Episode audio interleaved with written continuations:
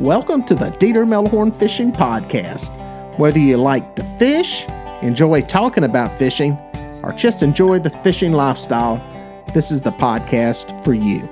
So go grab yourself a cold drink or a hot cup of coffee, sit back, start tying up some fishing rigs, and enjoy the show. Well, hello, folks, and welcome to the Dieter Melhorn Fishing Podcast. I hope you're having a good day, whatever day it is that you happen to be listening to the show.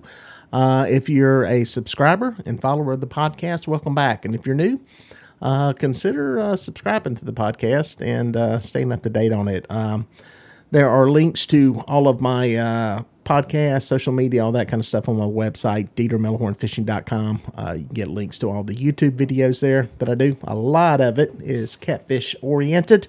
So be sure to check that out. And uh, yeah, we're going to talk a little bit about today about uh, finding catfish. I've had a, a lot of people message me um, that are heading to a new lake, a new body of water. Uh, taping of this podcast, it's around the holidays, Christmas and New Year's, and a lot of people got some time off, uh, doing some road trips. Some people are planning some trips for when it warms up.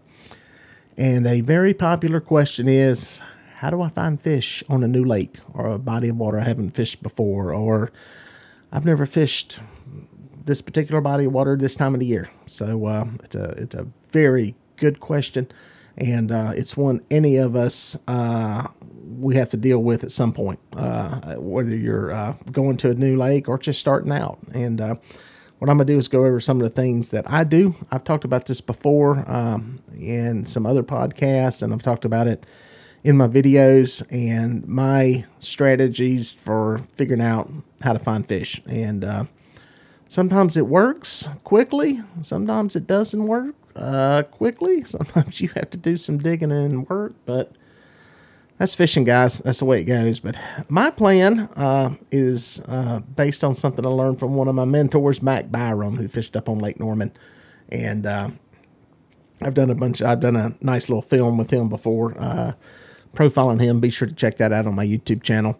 Um, but his theory was kind of uh, starting out to figure out what's going on is start shallow and go deep, or start deep and go shallow. And basically, the the, the premise behind it is is that fish are going to be somewhere in that range of stuff. And I know that's kind of just wide open. Well, that's no help. But when you slow down and think about it, uh, fish are somewhere they move is the bottom line. And sometimes they're deep sometimes they're shallow. There's a lot of variables that come into play. And if you're not on a particular body of water a lot you don't know exactly what's in play there. So what i do is and i'll go into some detail on this um, i just got back from a trip to santee cooper and uh, ended up getting my personal best blue catfish which that does not happen often once you get above the 50 pound mark in the catfish world. So was very excited about that. And it literally happened on my prospecting run, as I call it. I got down there, got on the water, went to do some prospecting. And what I did was, um, I had a little bit of intel from some people I talked to down there, and they said, Oh, we're catching fish in deeper water.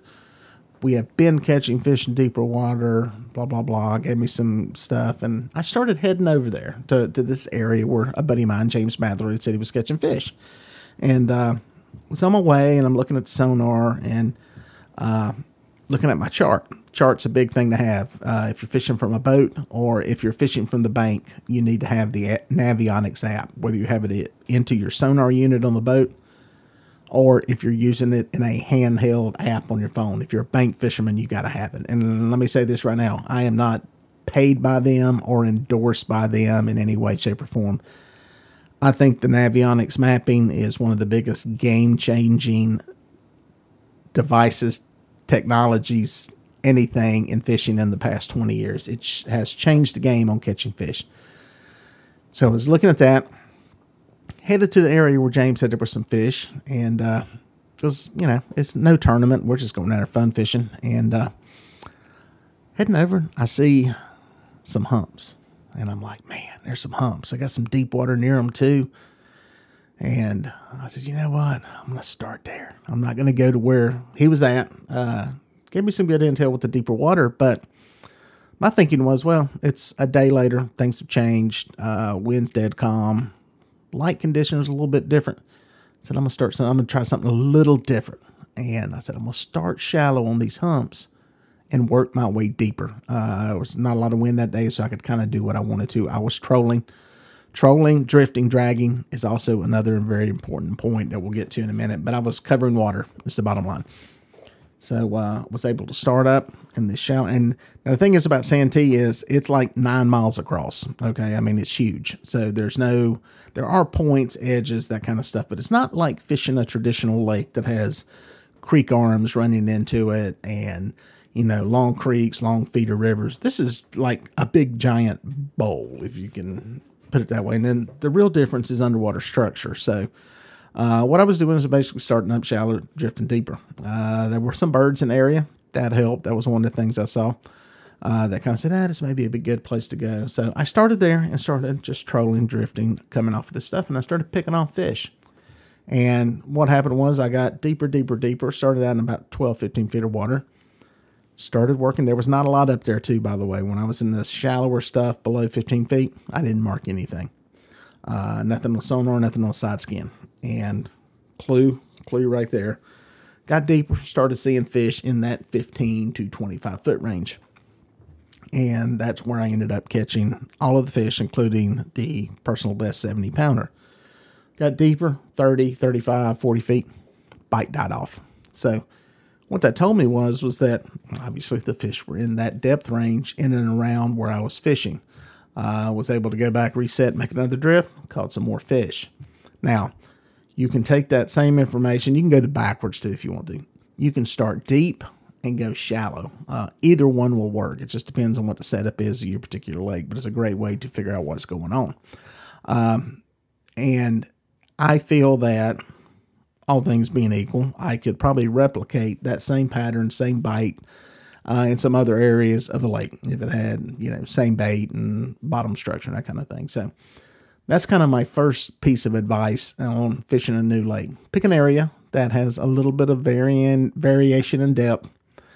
And if you've got some change in structure, if you got a place where you go from just a totally flat bottom to a hump, a point, big ditch, something like that, that is something that is going to be totally different. Um, I've always said if you look out, say you're out in the Midwest or Texas or wherever, and you've got a big, huge cattle pasture, and just a big, massive pasture, and there's a clump of trees in the middle. When it's time to relax, time to sit down, that's where the cattle are going to end up at. That's where the life's going to be in that pasture for the most part. That's where your eye is going to gravitate toward. That's what's going to stick out. And fish are the same way. They kind of, uh, while they will be on these big flats in certain times, a lot of times they congregate and hang out around this structure. It gives them safety and security, as far as we know. That's the reason they do it. Uh, you can replicate this in an aquarium in your house. If you have an aquarium with nothing in it, and you put a big old piece of black tape in one corner or one side of it, those fish will gravitate around that because they see that as something different in the whole aquarium space. Put something in there like some little houses and stuff like that. Uh, it gives them some place of security to stay around. So that's the thing. If you get that difference there, those are good places to work toward. Uh, the other thing is if you're fishing in bodies of water, being able to drift, drag, troll, whatever you want to call it, uh, having a moving boat is a big help. You can find fish anchored the problem is you don't get to cover water as quickly and it's a lot more work. Uh, you can go into a place, anchor up, anchor up shallow for 30 minutes, move 100 yards a little deeper, anchor up for another 30 minutes, move a little bit deeper. You know, you can do that until you find fish. It will work. Um, you may be limited on how many fish you catch, may not be that many fish around. Whole point being is that if your boat is moving, you're covering water, it's a much more effective way to find biting fish and find out where they're at. Uh, not everybody control and drift effectively. It's not something that everybody is used to doing. A lot of people, depending on where you fish, are just really comfortable with anchoring, and that's all they do. And that's okay. And, you know, you can take the same principles that I've talked about and apply those. You're just going to have to do a little more work in the actual movement and moving the boat around uh, by covering water. But if you can drift and you can learn to master drifting and trolling, It's a much better way to find fish and catch them. Uh, so that is a, another suggestion in that you at least try it, start working on that skill set if you're fishing from a boat. You guys fishing from the bank, uh, it's, you know, obviously a, a different story. You really can't. I mean, you could bounce baits and slow drag them through the water, but your best bet on finding new places to fish on a new lake, you got a whole different set of struggles there. You've got to, one, find lake access and then you've got to find, ideally, lake access that has a shot at deep, shallow, and medium levels of water. Uh, this place is going to be tough, depending on where you're fishing at.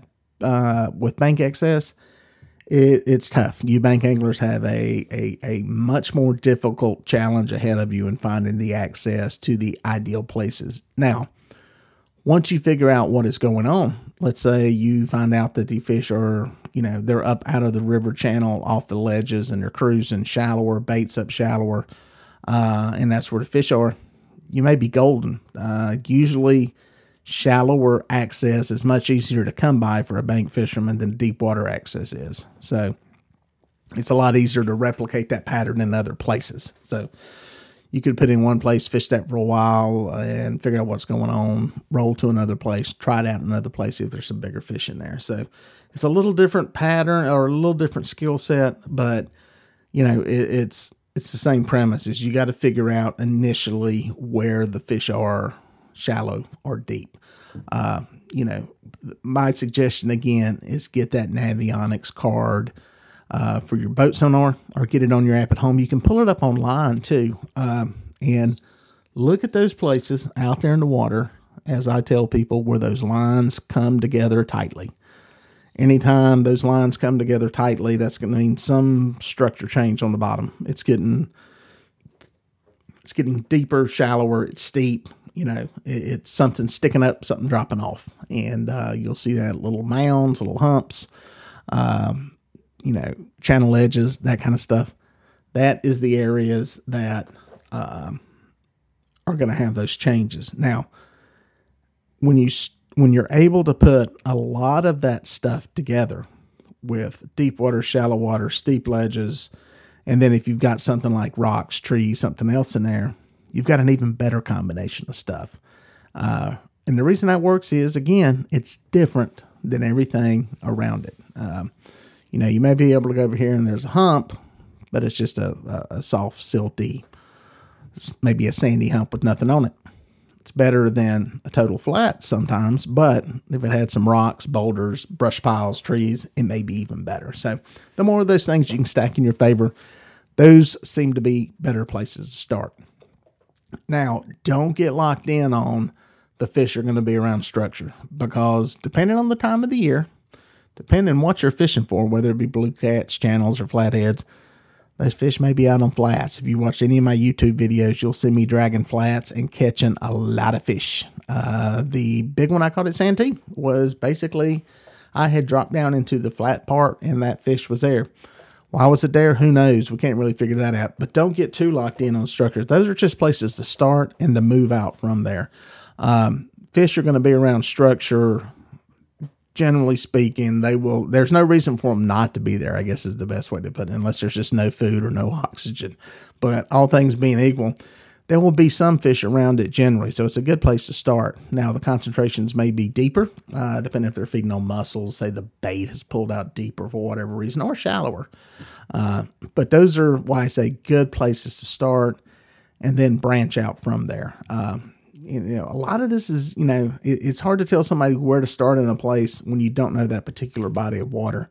But I guarantee you, if you get a map, uh, Navionics chart, whatever, and look at it, and you start to look for these things, as I say, where the lines come together, you're probably in a good area to start fishing. And uh, when you get one of these maps, you'll notice, and as soon as you get it open, you start looking at it you'll see these changes. You'll see these, oh, that looks different than all of this other stuff. When you look at that big swath of the lake, that stuff that looks different is a good way. Don't get hung up on catfish or deep. Uh, and that's what I tell people repeatedly. I, I don't know where that started at, uh, what got that going. I think it's because I think some of that stems from when you're a bank fisherman and that's the only place you can fish for catfish, it always seems like you got to cast it deep, got to get out there in the main channel because everything around you shallow. So you figure everything's got to be in deep water. Don't get hung up on catfish being deep. There are times when they're in deeper water. There are times when you will catch them out of deeper water. But there's a lot of big fish, a lot of good fish, and a lot of numbers to be caught in shallower water and shallow water. And I consider anything shallow about six feet and under. That's considered shallow to me. And yep, you can catch fish in two, three, four feet of water uh, when the time is right and the combination is right and the weather's right. And that's something I can't address, you know, specific. Oh, you got to go shallow now. Eh, may not be the time to do it, you know. Oh, you don't go shallow in the winter. Yeah, there's times when you get shallow in the winter when you get those warming trends and you get a lot of sunlight, sunlight penetration, warming of the water, clear water. So don't get locked into a certain way of catching catfish during a certain time of the year, a certain way on a certain way. These fish can be anywhere and they can be in lots of different places at the same time. Now, I know this is like muddling your mind at this point. You're going, well, I just don't know what to do again. Again, go back. You got to get a map, first of all.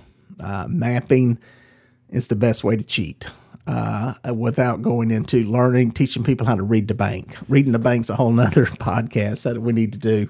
Uh, and, but that's the old school before you had a, a, any mapping software. Now, listen, some lakes you don't have mapping software. Okay. And that's where and a little more advanced skill set comes in in being able to read the bank, looking at bank structure, tell what's going on with the bank, trying to predict how that extrapolates out into the water. Um, and that's tougher when you don't have that kind of mapping and charting. Again, I go back to start shallow and go deep. Start up near the bank and troll out to what you think is deeper water.